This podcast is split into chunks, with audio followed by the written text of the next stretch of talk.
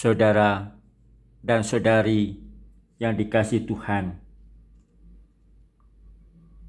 Dalam Injil Yohanes yang kita dengarkan dalam bacaan Ekaristi hari Jumat Paskah keempat, Tuhan mengatakan, "Janganlah gelisah hatimu, percayalah kepada Allah, percayalah juga kepadaku." Keep calm. Ya, jangan gelisah. Di tengah situasi yang tidak pasti, di tengah situasi di mana kita tidak tahu kapan ini berakhir, kapan wabah ini berlalu, kapan pandemi ini selesai. Kita mudah gelisah, apalagi lalu merasa tidak bisa berbuat banyak, aktivitas sangat dibatasi, akses sangat sempit dan kecil. Sehingga akibatnya apa? Kita seperti pikiran melancong jauh ke berbagai tempat dan kegiatan, namun badan tidak boleh dibawa ke mana-mana. Lalu kita merasa gelisah, kita merasa marah, dan bahkan mungkin juga merasa tidak berdaya. Kita diajak tidak gelisah, namun percaya. Apa artinya percaya? Artinya melihat dan menyerahkan diri kepada Dia pribadi Yesus Kristus. Sebab apa? Sebab Dia menyediakan segalanya. Bahkan dikatakan di dalam Injil Yohanes, menyediakan tempat bagi kita.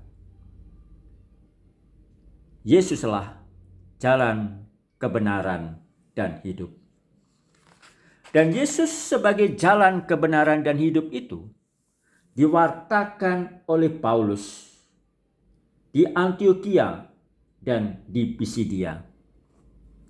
Dalam kisah para rasul yang kita dengarkan dalam bacaan di hari Jumat Paskah keempat melanjutkan paparan kisah dari kisah para rasul hari Kamis kemarin di mana kemarin dikatakan Paulus berkhotbah dan menerangkan sejarah keselamatan di hari Jumat ini pun Paulus melanjutkan kisahnya itu. Bagaimana dia di rumah-rumah ibadat orang Yahudi memperlihatkan dan mengatakan bahwa Yesus yang dihukum mati, Yesus yang dibunuh adalah Mesias yang terjanji. Dan dengan membangkitkan Yesus dari alam maut, Allah menunjukkan dan menyatakan bahwa janji Allah, janji keselamatan, janji penebusan dan pemulihan digenapi oleh Allah, digenapi lewat dalam dan dengan pribadi Yesus Kristus. Sehingga kemudian Paulus mengatakan dengan membangkitkan Yesus Allah menegaskan dengan mengutip Mazmur, Anakkulah engkau, pada hari ini engkau kuperanakkan. Apa yang menjadikan kita tidak gelisah? Bukan impian akan ini dan itu, dampaan akan masa depan yang begini dan begitu, bukan pula jaminan yang ada pada diri kita, harta, kekayaan, status, popularitas, rencana-rencana, atau mungkin juga rancangan-rancangan mimpi-mimpi. Bukan itu yang menjadikan kita tidak gelisah. Yang menjadikan kita tidak gelisah adalah pribadi Yesus Kristus. maka menaruh kepercayaan kepada Dia supaya apa? Supaya kita tidak diombang-ambingkan oleh berbagai macam hal. Saudari dan saudara sebagai misalnya, kita terlalu menaruh kepercayaan dan keyakinan pada harta, kekayaan, status, mungkin juga pendidikan, jenis pekerjaan yang kita miliki, dan kini semuanya itu seakan-akan tidak berarti. Kalau kita terlalu mengandalkan pada kemampuan diri kita, pada apa yang kita miliki, ternyata semuanya itu tidak bisa melawan virus. Kalau kita terlalu mengandalkan pengetahuan, kemampuan, ataupun juga bakat yang kita punyai, dan pada saat ini semuanya itu tidak bisa kita wujudkan dengan enak dan dengan bebas. Segala apa yang kita anggap sebagai jaminan, segala apa yang kita anggap sebagai sarana, Segala apa yang kita anggap itu meyakinkan kita. Sekarang seakan-akan sepertinya tidak berarti. Lalu kita kehilangan pegangan, lalu kita kehilangan kepastian, lalu kita mengalami kegelisahan, kegoncangan, kecemasan, dan bertanya, apalagi Bagaimana lagi? Dan lewat bacaan hari ini, kita diajak untuk melihat akhirnya siapa yang bisa kita andalkan? Kristus. Tuhan sendiri. Monsignor Leo Sukoto memakai ungkapan meminjam dari motonya Monsignor Wilkins. Sio qui crediti. Aku tahu kepada siapa aku percaya. Ya, itulah pegangannya. Dialah yang menjadikan kita tidak gelisah, dialah yang menjadikan kita tidak marah, dialah yang menjadikan kita tidak tercepat dalam pengalaman dan perasaan gagal tak berdaya.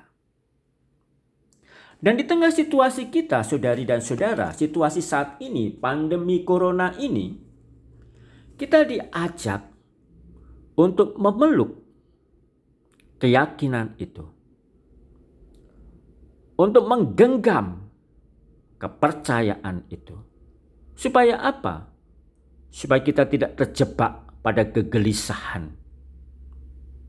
Supaya kita tidak terjebak dalam kemarahan perasaan sia-sia, perasaan tidak bisa apa-apa, seakan-akan merasa lalu tidak berguna, tak berdaya. Betul, kita tidak bisa melakukan banyak hal saat ini. Ya, betul. Betul, kita tidak bisa pergi ke sana kemari saat ini. Ya, betul. Namun, jangan sampai ruang sempit yang melingkupi kita menjadikan kita, hati kita, budi kita ikut-ikutan menjadi sempit. Jangan sampai ruang gerak kita yang serba terbatas menjadikan budi kita, hati kita, jiwa kita seakan-akan terbatasi, seakan-akan terpenjara. Kita tetap memandang cakrawala yang luas, memiliki horizon yang lebar, dan juga memandang hidup ini ke depan yang lebih panjang dan lama. Kreativitas itu dibutuhkan. Kreativitas untuk apa? kreativitas untuk mampu menemukan di tengah keterbatasan kesempitan ini jalan peluang. Untuk apa? Dalam sukacita kepercayaan dan keyakinan memandang masa depan menatap masa depan, melangkah masa depan dalam percaya, bukan menatap masa depan dalam gundah gulana, ratapan, kecemasan, kegaluhan, dan juga kegelisahan. Saudari dan saudara, ini saat bagi kita memupuk harapan, memupuk keyakinan, memupuk kepercayaan bahwa Tuhan ada dan Tuhan berkarya, maka mari kita melangkah ke depan dalam kepercayaan akan penyelenggaraan ilahi bahwa Dia Allah, Dia Tuhan adalah Allah Sang Penyelenggara. Sehingga dengan demikian kita melangkah dan menatap hidup ini, menapaki dan menjalani hidup ini dalam kepercayaan, dalam harapan, dan dalam iman. Amin. Tuhan memberkati.